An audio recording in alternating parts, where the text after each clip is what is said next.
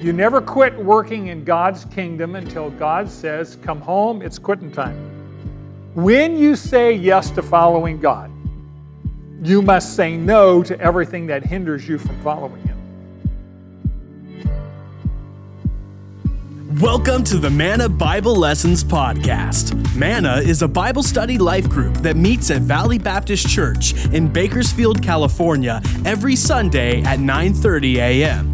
However, if you're listening from another part of the world, then we welcome you and we invite you to stay tuned after the lesson to hear how you can submit your prayer request to be on our prayer sheet. Thank you for joining us, and now here's Brad Hannock.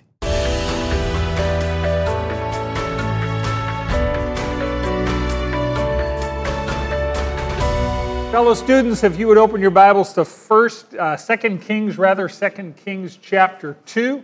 Um, we're in a study in First and Second Kings for the next several months. These are historical narratives. We've mentioned this before that they're biographies of real people who lived in real time, made real decisions, lived real lives, and we are privy to those decisions and the consequences of those decisions so we can use them by the power of the Holy Spirit to inform our decision making. We can learn what to do, and probably equally important, learn what not to do. So today we're going to look at the final chapter in the life of one of the greatest of the Old Testament prophets, Elijah. God has used Elijah in many, many ways to combat idolatry and to call God's people Israel back to the worship of Yahweh, the one true God. Now, Elijah's ministry has been one of confrontation and opposition to evil, beginning, of course, with Ahab and Jezebel. He has been perpetually confronting the evils of his culture and calling the nation of Israel back to following the Lord. And he's now near the very end of his life, but God has a succession plan in place. We're going to take a look at that today. It's time for the baton to pass from Elijah to his disciple Elisha. If you would be so kind, uh, 2 Kings 2, chapter 1, or chapter 2, verse 1 will begin the narrative. And it came about when the Lord was about to take Elijah by a whirlwind to heaven that Elijah went with Elisha from Gilgal. Elijah said to Elisha, Stay here, please, for the Lord has sent me as far as Bethel. But Elisha said, As the Lord lives and as you yourself live, I will not leave you. So he went down to Bethel.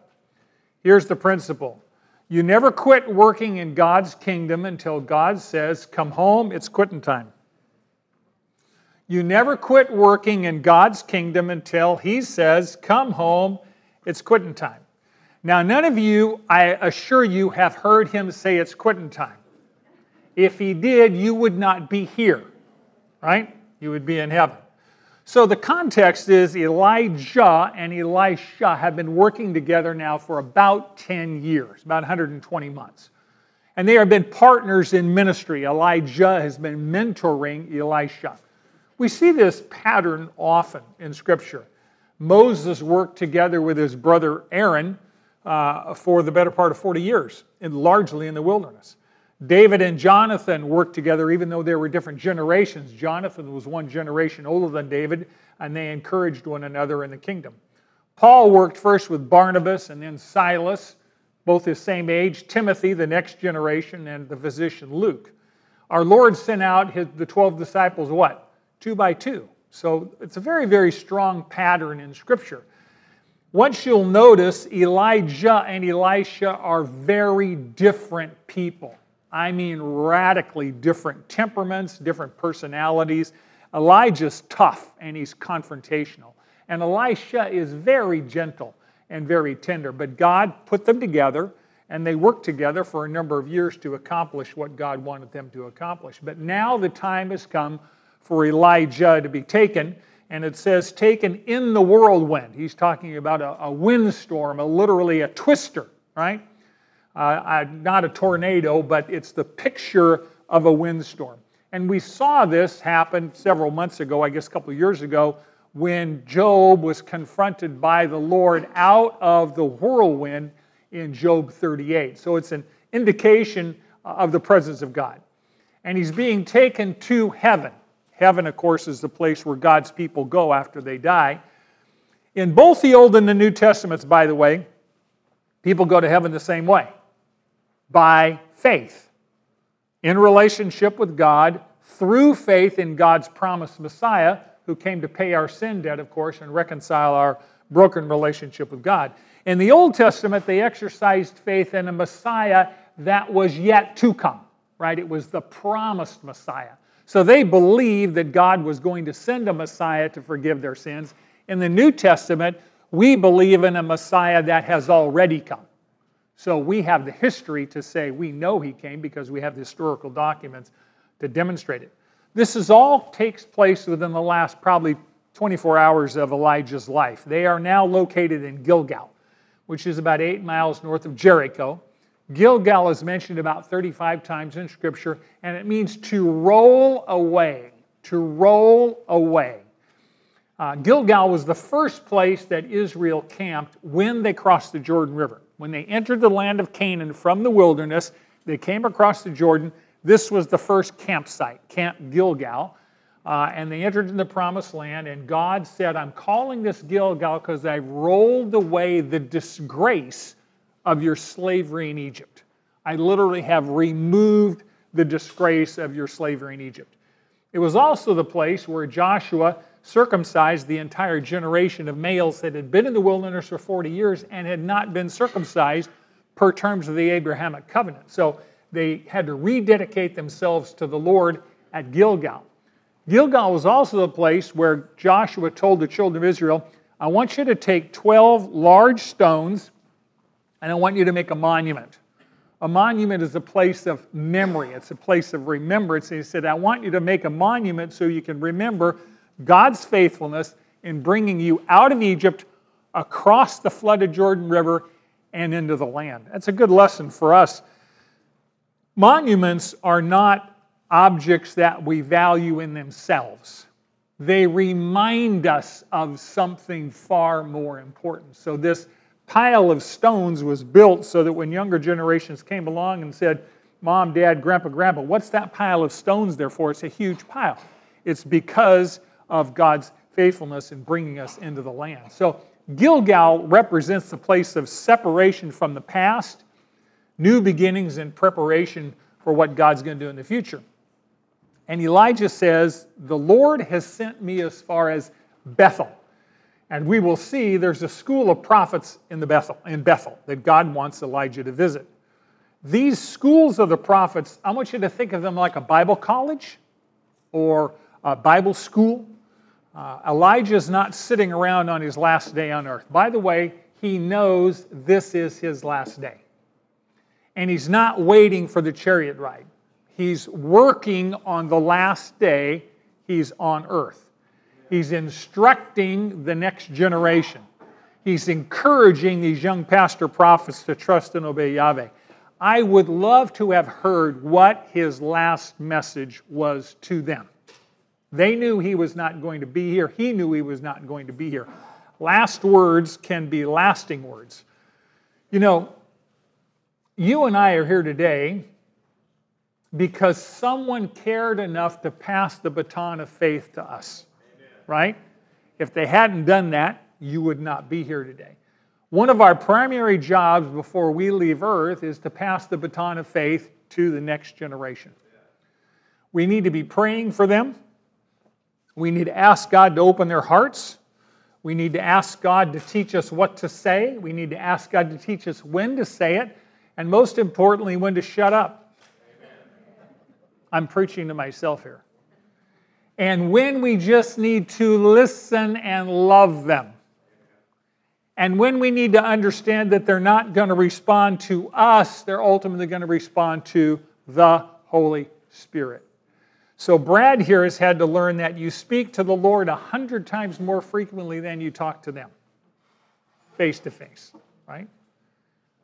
Pray, pray, pray, pray, but pass the baton of faith as the Lord opens those doors. So Elijah's working till the day God tells him it's quitting time. That's a good model for us. You can retire from your earthly job. Nobody, Christian, retires from working in God's kingdom.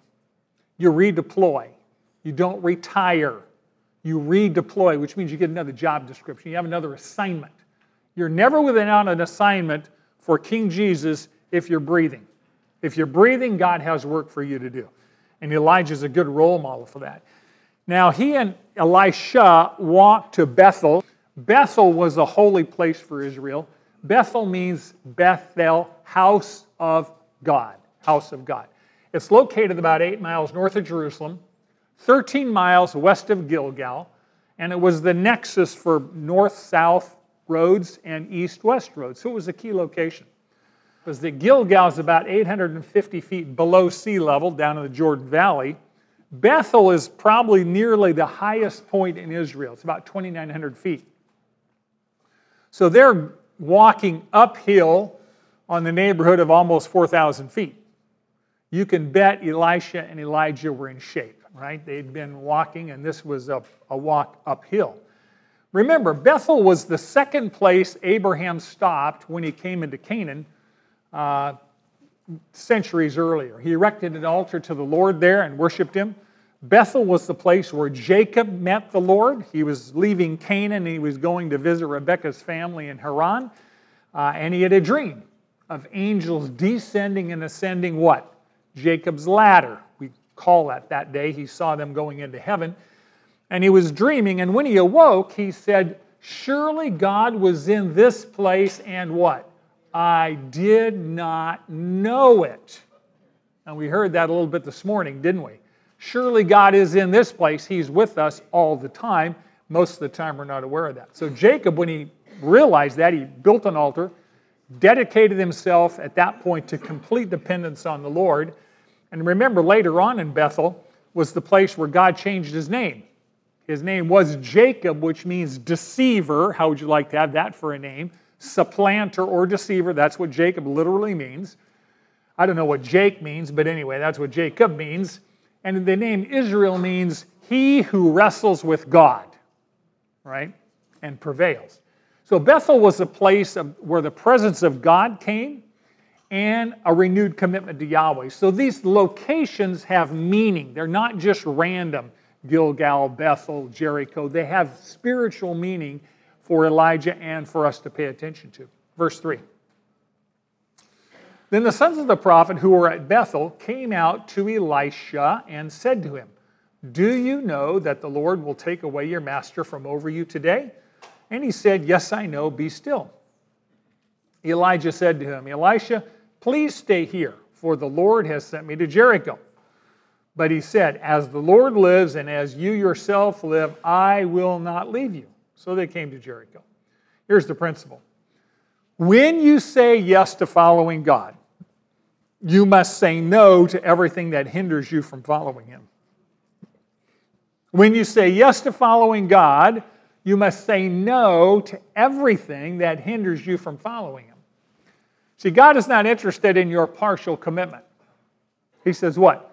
You shall love the Lord your God with some of your heart, with the convenient part of your heart, with the part that's not ADD right now. No, He says, You shall love the Lord your God with all your heart, all your soul, all your mind, and all your strength. So they go to this location, Bethel, and there's, quote, schools for the sons of the prophets. These were prophets in training, pastor teachers. Uh, Samuel was actually the prophet that had begun schools of the prophets, these Bible schools, if you will, where younger prophets and, and quote, spiritual leaders in Israel could be mentored and trained. And the Lord has revealed to them that Elijah is going to heaven today because you will see this three different times. And they said, Do you not know that the Lord's going to take away your master from over you today? Take away, by the way, we'll get into in a second.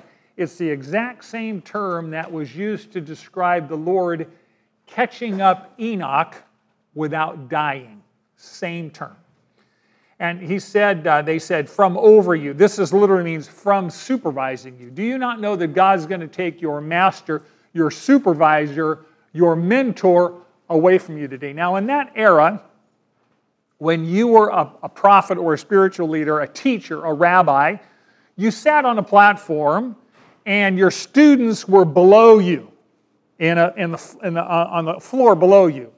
And their heads were below your feet. If you were sitting on a platform, the platform might be five or six feet, three or four feet tall. They were sitting, and your feet were above their heads. So that's when they said, We're taking your master from over you. It was literally a physical term. They sat higher than their students at that point in time. And God has making it abundantly clear number one, I'm taking Elijah today. Everybody's going to know it. And number two, Elisha is God's choice to be the successor to Elijah. And Elisha says, Yes, I know it, which means God's already revealed it to me. I'm conscious of that. You don't need to tell me you're not informing me. The Lord already has. Now we're going to see Elijah do something interesting. On three different occasions, he says the same thing. He says, Elisha, the Lord has sent me to X, please stay here, right? What he's doing, he's not rebuking him, he is testing the resolve of Elisha.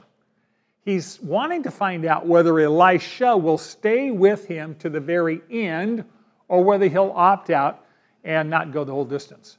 And of course, Elisha swears three times he will never leave Elijah. Now, there's two or three reasons for that. One, He's obviously fond of Elijah. They've been ministering together for three years. Elijah's his father in the faith, if you will. But Elisha also knows that prophets, generally before they died, pronounced blessings on their followers before they departed. You remember that Jacob on his deathbed blessed all of his sons. When you read some of those blessings, you go, whoa, some of those things were pretty serious, pretty sobering at that point. So Elisha is aware of this tradition. He did not want to miss out on God's blessing for his life and ministry that he felt Elijah would, would, would, would predict on him. It reminds us of Ruth. Remember, Ruth is traveling north with Naomi, or going to travel north with Naomi back to the land, and Naomi does her best to talk Ruth out of it. She says, Stay here in Moab and marry somebody. Don't come with me back to Judah. I mean, it's poverty stricken. And what does Ruth say? I will never leave you where you go. I will go where you lodge. I will lodge. Your people shall be my people, and your God my God. Ruth understood that her spiritual blessing depended on her relationship with Naomi. Elisha was like Jacob at Bethel.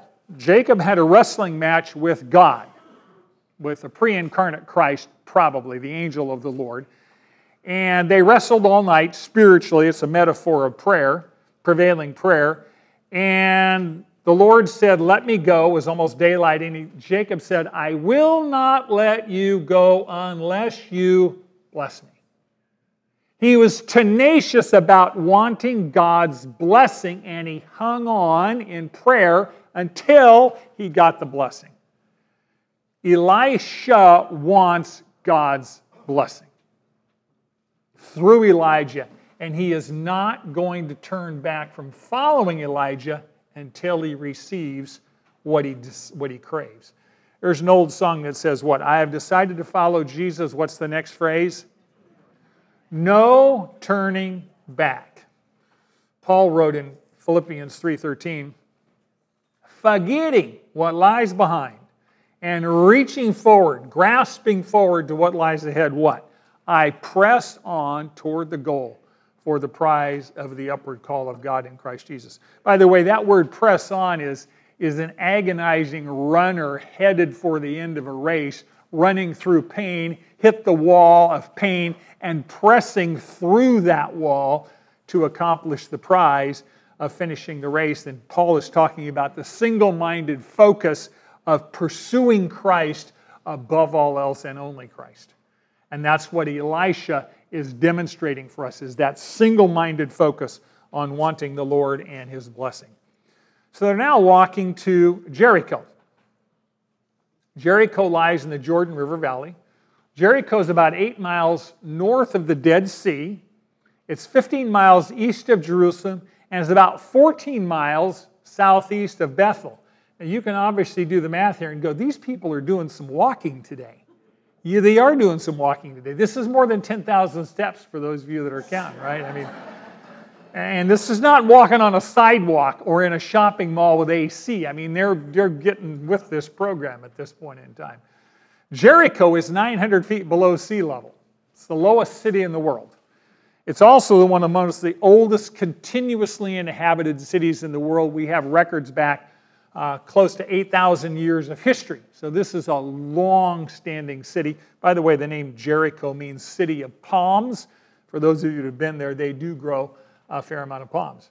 So, Jericho, what's the spiritual significance of them going to Jericho other than that there's a school of the prophets there? Well, Jericho was the very first city that Israel conquered after they entered into the promised land. They came across the river, camped at Gilgal, and from there they attacked Jericho. As you recall, Rahab the prostitute lived in Jericho. She trusted the God of Israel. She assisted the Israelite spies. She was saved when Jericho fell, and she married an Israelite man named Salmon. And their descendants through Boaz led to Jesse, led to King David, led to the lineage of Christ. So, very significant woman coming out of a pagan environment that the Lord has used in marvelous, marvelous ways as an object and an example of his grace to us. As you recall, God commanded Israel, commanded Joshua to tell the children of Israel to march around the city for six days. Highly useful, right? You're the general. What are you going to do? Well, just march around. Don't say anything. Be quiet. Just march. On the seventh day, you're going to march around the city seven times. And when the priests blow the trumpets, you're going to shout, and what? The double walls, there's two sets of walls, are going to fall down right beneath themselves. They're not going to tip out, they're not going to tip in, they're just going to fall beneath themselves and Israel's going to go in and conquer the city. So Jericho represents for Israel the power of God to overcome enemies, to overcome obstacles, and give them victory in their battles. But Jericho also reminds Israel of the tragedy of sin and disobedience. Remember that a man named Achan got a little greedy, quite a lot greedy, and he stole some things from the city that God had said everything from Jericho gets dedicated to the temple. I gave you this victory, all the spoils come into the temple to assist in the worship, and Achan stole some of those things himself, and God withheld his blessing. They were defeated at the next city of Ai, and only when the sin of Achan had been dealt with would God's blessing return. Interesting lesson for us is Scripture says, If I regard iniquity in my heart, the Lord will not hear. Which means if you have known sin in your life, the only thing God wants to hear from you is confession of that sin. Don't go talking to God about what you want Him to do and how you'd like Him to do this. If there's known sin, begin with confession. You know this. Your children come in or your grandchildren come in and they sweet talk you. Oh, grandpa, grandma, and you know good and well what they just did. I'm not interested in being sweet to you. I want you to confess your sin. We need to get this right, right? I just saw what you did to your little sister. I mean, we understand. It's the same thing with our Heavenly Father. If we have known sin, confess that, and then the power and the blessing of God comes upon us, our lives, our families, and our churches and our nation, right? Verse 5. The sons of the prophet who were at Jericho approached Elisha and said to him, Do you know that the Lord will take away your master from over you today? And he answered, Yes, I know, be still. And Elijah said to him, Please stay here, for the Lord has sent me to the Jordan. And he said, As the Lord lives and as your soul live, I will not leave you. So the two of them went on. Now, 50 men of the sons of the prophets went and stood opposite them at a distance while the two of them stood by the Jordan. Elijah took his mantle and folded it together and struck the waters, and they were divided here and there so that the two of them crossed over on dry ground. Here's the principle God's power is always available to his people when they are doing his work. God's power is always available to his people when they are doing his work. It's interesting the repetition you see in this passage. This is the second time sons of the prophet say, Do you not know that yada, yada, yada, right? It happens three times. And three times Elisha says the exact same thing. And three times Elijah says, The Lord has sent me to the Jordan. And three times Elisha says, I will not leave you. When God repeats something in Scripture, He is not stuttering. He is saying it because it's important for us to pay attention to, right? It's extraordinarily clear that God is revealing to everybody this is Elijah's last day on earth. Surprise, surprise. Everything in the universe, everyone in the universe, including you and I, has an expiration date. By the way, the physical universe itself has an expiration date. Revelation tells us that. Peter tells us that. This is the third time that Elisha tells Elijah, Elisha, Elijah tells Elisha, the Lord has sent me first to Bethel, then to Jericho, now to the Jordan. Elijah is busy doing God's work until it's time to go home, and Elisha is loyal to his mentor until the very end. He's finishing what God called him to do. Jordan River is the eastern boundary of the land of Canaan. The name Jordan in Hebrew means to descend, to descend. The waters of the Jordan River originate in Mount Hermon, which is about 9,000 feet in elevation, right in the corner of modern day Lebanon, and they descend all the way to the Dead Sea, which is 1,392 feet below sea level, the lowest place on planet Earth. So the Jordan River winds a little bit. The total length is about 125 miles long. And when Israel prepared to enter the promised land under Joshua, they came to the obstacle, the Jordan River. And it was at flood stage, right? Snow melt in the uh, Mount Hermon works its way down, obviously. And Israel was able to cross on dry ground because God said, when you have the priests who are carrying the ark put their foot in the water, I'll stop the water. Lots of interesting conversations about that happened, whether there was a landslide 30 miles upstream, in which case the timing of this had to be divinely arranged as well. So when they crossed across dry land, number one, it was a revelation of the power of God. Number two, it was the end of their pilgrimage. It was the end of their wilderness wanderings. It was the end of their Egyptian uh, sojourn at that point in time. So crossing the Jordan represented Israel claiming the inheritance that God had promised to them. Now, God had told Abraham and Isaac and Jacob, This land is your land, right? That was not original to whoever wrote it here. This land is your land, this land is my land. No, this land is your land. God promised Abraham that, Isaac and Jacob at that point. Here's the point being promised an inheritance is meaningless if you don't claim it you actually have to show up and claim it. When you read the promises of God as to what the Lord has laid up for those who trust Him, it is beyond our comprehension. But we have to claim it. We claim it by faith because God promised it. Therefore, we act in light of those promises and claim that inheritance that God has given us through Christ. Now, Elijah is going to give Elisha a third opportunity to leave. Here's a side door, right? He's going to give him a third time to choose comfort over commitment. And Elisha demonstrates his single minded focus. I want God's blessing. I'm not leaving you at that point in time. It's interesting that scripture says there are 50 men of the sons of the prophets.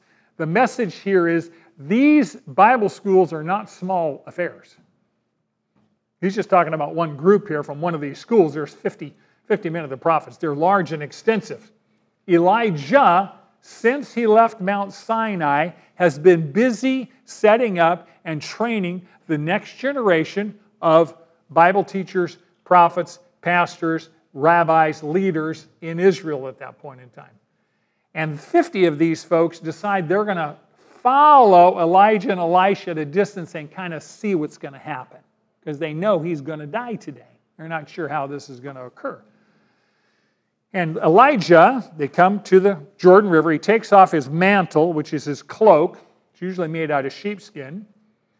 A mantle on a prophet represented the authority that God had given them for that office. God literally clothed his prophets with power in the same way that this cloak covered them. And it says he took off his mantle, folded it up, and struck the waters of the Jordan River, and they parted. Kind of reminds us of Moses with the Red Sea, and he, God says, Stretch out your rod over the Red Sea, and what? The Red Sea would part. Same picture here, parting the Red Sea. God always provides what his people need in order to do what he's told them to do. You know, God has probably spoken to many in you in this room and said, Here's what I want you to do. And you are saying rationally, I have no idea how that's going to happen. I, I just don't see it. There's no way that I see that can possibly happen. That's a pretty good indicator that it's God speaking. Right? There's an old song God will make a way when there seems to be no way. Because He's God of the impossible, because He's God. He's not limited by the things of this life. I don't know whether it's a disease you're dealing with or whether it's family relationships, whether it's finances, whether it's just getting old, whatever it is, whatever you're battling, it's not limiting God in the slightest, and there's nothing in our life that surprises Him. He's arranged all this from eternity past. He knows. He knows. And His plan is a good plan, and He's providing. I would not have said, um, you guys want to get across the Jordan? I'd have said, well, get a boat, you know. Uh, can you go upstream? There's this shallow spot. Maybe you can swim across, or maybe you should take swimming lessons at the local Y and learn how to swim across this thing. I wouldn't have said, take your mantle off, hit the water, and God will part it. But that's what the Holy Spirit told him to do. Sometimes God's going to tell you to do stuff that doesn't make any sense. It doesn't have to make sense to you, it makes sense to Him. He's the one who's telling you to do it, right? Verse 9. When they had crossed over, Elijah said to Elisha, Very interesting question. Quote, Ask what I shall do for you before I am taken from you. And Elisha said, Please let a double portion of your spirit be upon me. He said, You have asked a hard thing. Nevertheless, if you see me when I am taken from you, it shall be for you, but if not, it shall not be so. And as they were going along and talking, behold, there appeared a chariot of fire and horses of fire, which separated the two of them, and Elijah went by a whirlwind to heaven. Here's the principle whatever you ask God for, always ask for Him first. Whatever you ask God for, always ask for him first. Elijah asks Elisha a very open ended question What do you want me to do? How would you answer that question? What do you want more than anything else? It's interesting that Elisha has a ready answer for Elijah. Then think about it. He doesn't ask for fame, fortune, power, possessions, prestige. He wants more of the Holy Spirit's power and presence in his life. Matter of fact, Elisha felt so inadequate to do the job that God called him to do, he said, I need a double portion of the Spirit that empowers you because I am so inadequate in myself. He understood that without the Spirit's power and presence and guidance, he could not fulfill his assignment. So the reality is, and this is sorrowful, if the Holy Spirit departed earth today, most churches would not even know he left because what they do now doesn't require his presence anyway. When you look at the first century church, 95% of what they did required the direct intervention of the Holy Spirit. When you look at the church today around the world, the vast majority of what we do, especially in the developed world, doesn't require the Holy Spirit at all. We've got our organization and our lights and our electric light shows and all the other stuff, you know, right? St. Thomas Aquinas the great medieval scholar, once called on Pope Innocent II when the Pope was counting out a large sum of money. And the Pope commented, quote, You see, the church is no longer in that age in which she said, Silver and gold have I none. St. Thomas replied, True, Holy Father, but neither can she say any longer to the lame, Rise up and walk above all else, whatever you ask God for, always ask for Him first. There is nothing you can ask God for that is more valuable than a deeper relationship with Him. Until you have that, we will not understand what we should be asking for in the first place. Because we'll be asking for what? What our flesh thinks we want. Comfort, I mean, fill in the blanks. It's not that comfort's a bad thing, but we do not have because we do not ask, and we ask and do not receive because we ask with selfish motives most of the time. God is the great prize, God is the great treasure. Andrew talked about it this morning. There is nothing more valuable you can ask God for than more of Him, and that's what Elisha did. Romans 8:31. If God is for us, who is against us? You want to know how much God loves you? He who did not spare his own son, but delivered him up for us all. How will he not also with him freely give us what? All things. He knows what we need. He gave us his son. He withheld nothing. He asks you for your heart, all of it. There's an old hymn tune. Jesu meine Freude is the German. Jesus, priceless treasure, source of purest pleasure, truest friend to me. Extraordinarily well said. Elisha asks for a double portion of your spirit. Literally, quote, according to two shares. Now, what this means is the firstborn son in any family was the father's heir and successor, and they received a double portion of the inheritance. If you had three children, the oldest son didn't get a third, they got twice that because their job description, by the way, was to take care of their elderly parents. So if you got a double portion, it wasn't to spend it on yourself. You had responsibilities to care for your elderly parents. That's why you got it. So Elisha's saying, I want a double portion. I want to be recognized as your spiritual heir, your spiritual son. I want to carry on your ministry. By the way, God had called Elisha to that 10 years earlier. So he's saying, Lord, you've called me to this job description. I need the supernatural power of the Holy Spirit to carry that out. And God gave that to him. Elijah performed eight miracles through the power of God, and God performed 16 miracles through Elisha, exactly double. Interesting. Elijah suffered through a three and a half year drought, and we're going to find out in a few weeks that Elisha had to cope with a seven year drought, exactly double. So sometimes you get double the blessings and double the trouble. Right? Elijah said, It's a hard thing you've asked. Well, yes, it's not his to give. Only God can give the Holy Spirit. But he says, If you see me when I depart, it's going to be a sign that God's going to grant your request. And we get this infinitely uh, wonderful word picture of chariot of fire and horses of fire. We have a lot of songs like this, you know. Swing low, sweet chariot, coming for to carry me home. Swing that chariot, stop band, let me ride. Yeah, that one, right? Most of you are old enough, you probably saw Chariots of Fire back in the day. Ba, ba, ba, ba, ba, ba. Right, right. So it seems that Elijah received an angelic escort into heaven. In that era, horse drawn chariot was the fastest means of transport in the world, about 45 miles an hour. It was also the strongest military weapon of the day. A chariot, a horse drawn chariot, was literally a mobile archery platform. Kind of the tank of the day, uh, artillery on wheels. What it says is that the horses and chariots of fire represented God's supernatural power and protection for his people.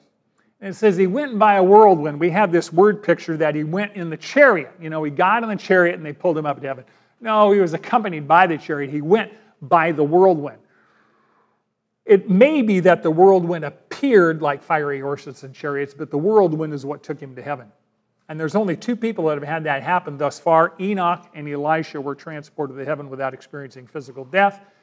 Genesis 5:24 said Enoch walked with God and he was not for God took him.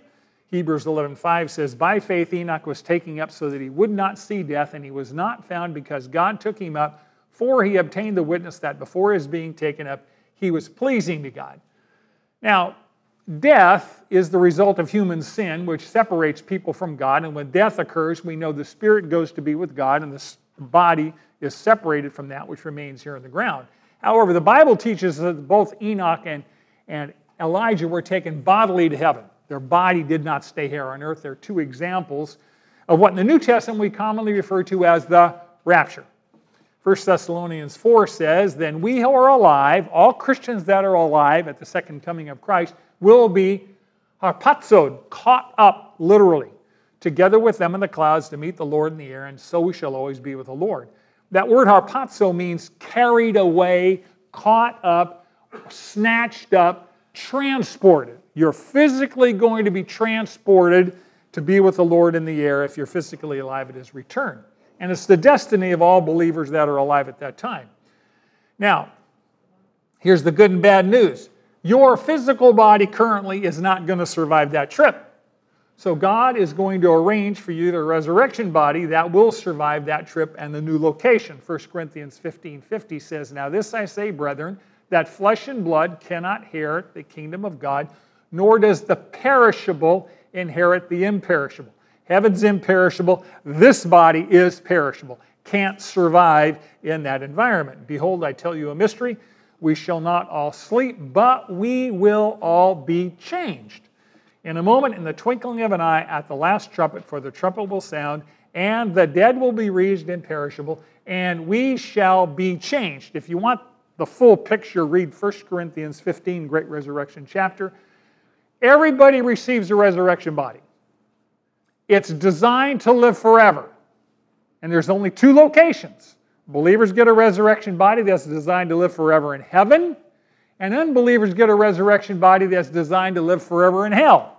Because this body is designed to live on earth, it's terrestrial, it is not heavenly. We're going to get a body that is designed to live forever in that environment. And Scripture says that's going to happen in the moment, in a twinkling of an eye.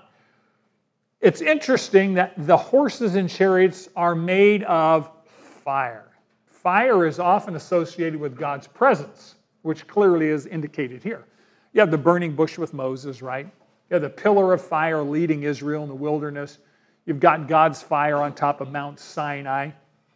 You've got God's fire which lit the altar uh, in the tabernacle and temple when they dedicated them. Interesting that Elijah's trademark is also fire. Fire came down on Mount Carmel, consumed the offering. We skip chapter 1. If you want to go back to chapter 1, the king Ahaziah sends a couple of uh, contingents, a couple of platoons of soldiers to capture him. And God's and Elijah says, If I'm a prophet of God, let fire come down from heaven, which it does, consumes both of them at that point. Revelation 11 describes two witnesses thought to be Moses and Elijah by many conservative scholars. It says these two witnesses are going to prophesy on God's behalf in the Great Tribulation. And if anyone tries to harm them, fire comes out of their mouth and consumes the enemy.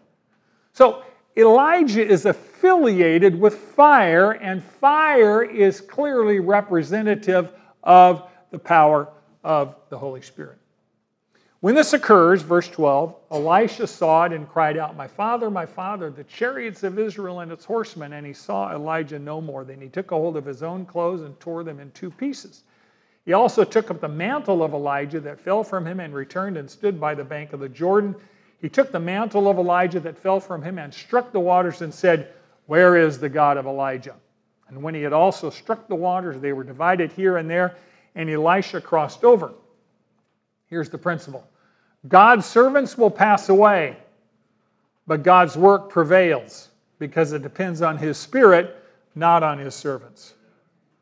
God's servants will pass away, but God's work prevails because it depends on His Spirit, not His servants. Elisha has been Elisha's spiritual father. He says, My father, my father. Elijah was the most powerful tool that God had used during this period of time to preserve and protect the worship of Yahweh. He was more powerful than horses and chariots. He was literally a one man spiritual army. And he embodied the Holy Spirit's power against the evils of idolatry. Elisha tears his clothes. That's a, a symbol of, of deep grief and sorrow. Elisha now has to go on without his mentor without his partner, without his best friend. A very wise man named Milt Cole once told me that aging is the process of coping with losses. Most of us in the room are doing that. Aging is the process of coping with losses. We all experience losses, right? Loss of health, loss of people we love. Uh, Elijah and Elisha are now separated until Elisha dies and goes to heaven. Sometimes we experience physical loss when people move away. You know, they follow their children who they hope will take care of them when they get old and decrepit. Uh, sometimes we just move in different directions. You have friends for a period of time and they move one way and you move another way and you lose touch with them. Sometimes we are separated from people we love when they die and they move on. They move to heaven and we're here. And God deals with that by promising in Hebrews 13:5, I will never desert you. I will never forsake you. Part of spiritual maturity is learning to lean on Jesus more than you depend on people. When you have a problem, the first person to talk to is not your BFF, unless his name is Jesus. The first person to talk to is always the Lord. People will fail you. Surprise, surprise, you will fail yourself. But Jesus never fails. Now, this mantle is this sheepskin cloak that fell from Elijah before he went to heaven. And remember that he had thrown that over Elijah, or Elisha, to call him to the prophetic office in the first place. So the transfer of the mantle is clearly a sign of the transfer of the prophetic calling. And Elisha instantly knew uh, that God had called him to be a successor. He picks up the mantle, he strikes the water, he steps out in faith. God opens the water, he walks across to the other side. When he says, Where is the God of Elijah? He says, I want to see God's power demonstrated just like it had been done through Elijah. Verse 15. Now, when the sons of the prophets who were in Jericho opposite him saw him, they said, The spirit of Elijah rests on Elisha. And they came to meet him and bowed themselves to the ground before him. They said to him, quote, Behold, now there are with your servants fifty strong men. Please let them go and search for your master. Perhaps the Spirit of the Lord has taken him and cast him up on some mountain or into some valley. And he said, You shall not sin. But when they urged him until he was ashamed, he said, Send. So they sent fifty men, therefore, and they searched for three days, but they did not find him. They returned him while he was staying at Jericho, and he said to them, Did I not say to you, do not go? Here's the principle it's really in the first verse. No one has the monopoly on the Holy Spirit, but the Holy Spirit wants to have a monopoly on us. No one has a monopoly on the Holy Spirit, but the Holy Spirit wants to have a monopoly on us. These servants, they bowed in submission and respect. It was clear that the Holy Spirit rested on Elisha, just as it had on Elijah. I mean, they'd obviously seen him part the waters, but when they looked at him, it was clear that he was filled with the Spirit. Now, a monopoly, many of you have played the game. A monopoly is something that is owned exclusively. It is something that is not shared. It is something that is sole or single. Every believer receives the Holy Spirit at the moment of salvation. Every believer. So no one has a monopoly on the Holy Spirit. You don't have an exclusive on the Holy Spirit. He is lives in every follower of Jesus. No one has restricted access or unrestricted. No one has sole access to the Holy Spirit. Every believer has access to the Holy Spirit. However, far fewer believers hunger after God to the point where their overwhelming desire is to be guided, directed, and empowered by the Holy Spirit. They may have the Spirit, they just don't want to be controlled by the Spirit.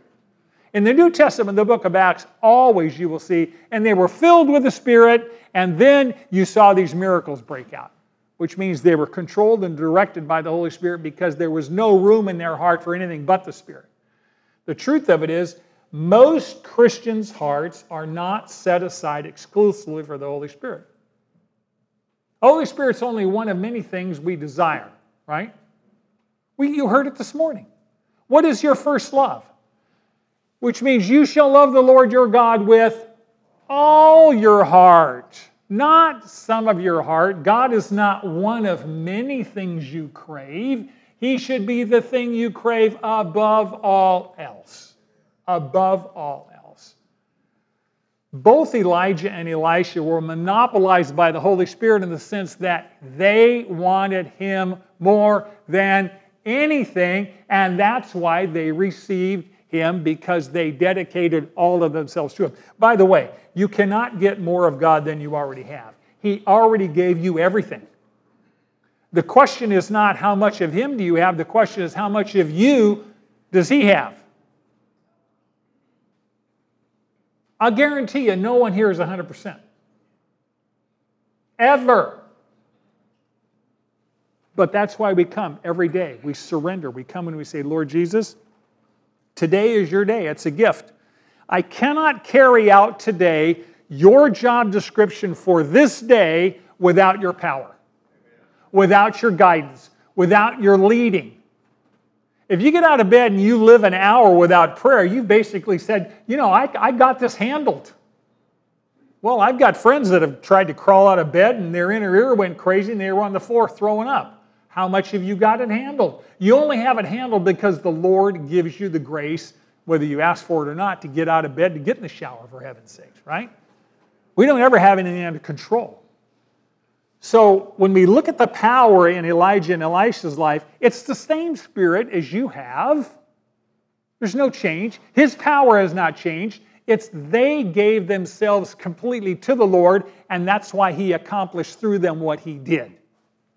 It's not more of the Lord, it's all of us. Amen? Go and do likewise. Let's summarize. Number one, you never quit working in God's kingdom until He says, Come home, it's quitting time.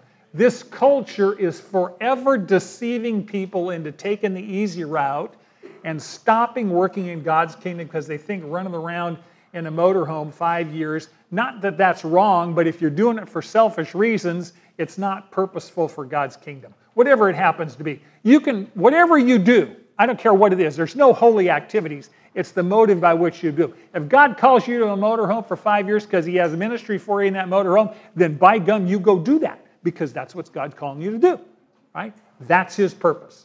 Number two, when you say yes to following God, you must say no to everything that hinders you from following Him. When you're married to a spouse, guess what? You say no to what? Everybody else. Right? At least I hope you do. Right? God's power is always available to His people, what? When they're doing His work. You can't be in sin and say, God, bless my sin. Ah, he doesn't do that. He will never let his children sin successfully. Whatever you ask God for, always ask for him first. This is part of that heartbeat that we heard about this morning. Love the Lord your God. He should be your first love. Always ask for him first before you ask for him for all the stuff. God's servants will pass away, but God's work prevails because it depends on his spirit, not on his servants. Many of us think we're indispensable. you have no idea how fast people are going to forget you ever lived. I'm, I'm just, I love you guys, but I'm telling you, when I'm in the ground, within six months, there's going to be a handful of people that remember I lived. I'm not even saying they're going to like the memories, but it's just reality. Most of us will have dementia anyway. We won't even know we lived. I mean, So God's work is going to be accomplished because of His Spirit. Now, here's the really good news. When you get to heaven, God remembers everything, which is great, right? I mean, you'll remember your friends in heaven far better than you remember them here. You'll know them in heaven far better than you know them here. We're going to get a significant upgrade, which is really a blessing, right? Boy. Lastly, no one has a monopoly on the Holy Spirit, but the Holy Spirit wants to have a monopoly on us. He wants all our hearts, our first love. He wants to work through us. He wants to bless us. He wants to use us. He wants to accomplish His purposes. Okay, this has been an extraordinarily interesting lesson. I encourage you to read it and reread it. Lord willing, we'll be here uh, next week to carry on uh, in Second Kings. I love you all. Now that you know, Manna meets at Valley Baptist Church at 4800 Fruitvale Avenue in Bakersfield, California, every Sunday at 9:30 a.m. in the choir room. We would love for you to join us. Here at Manna, we believe in doing life together. So if you're in need of prayer, submit your request to Manna Bible Podcast at gmail.com, and our class will be happy to pray for you. Thank you for joining us today, and now that you know, do.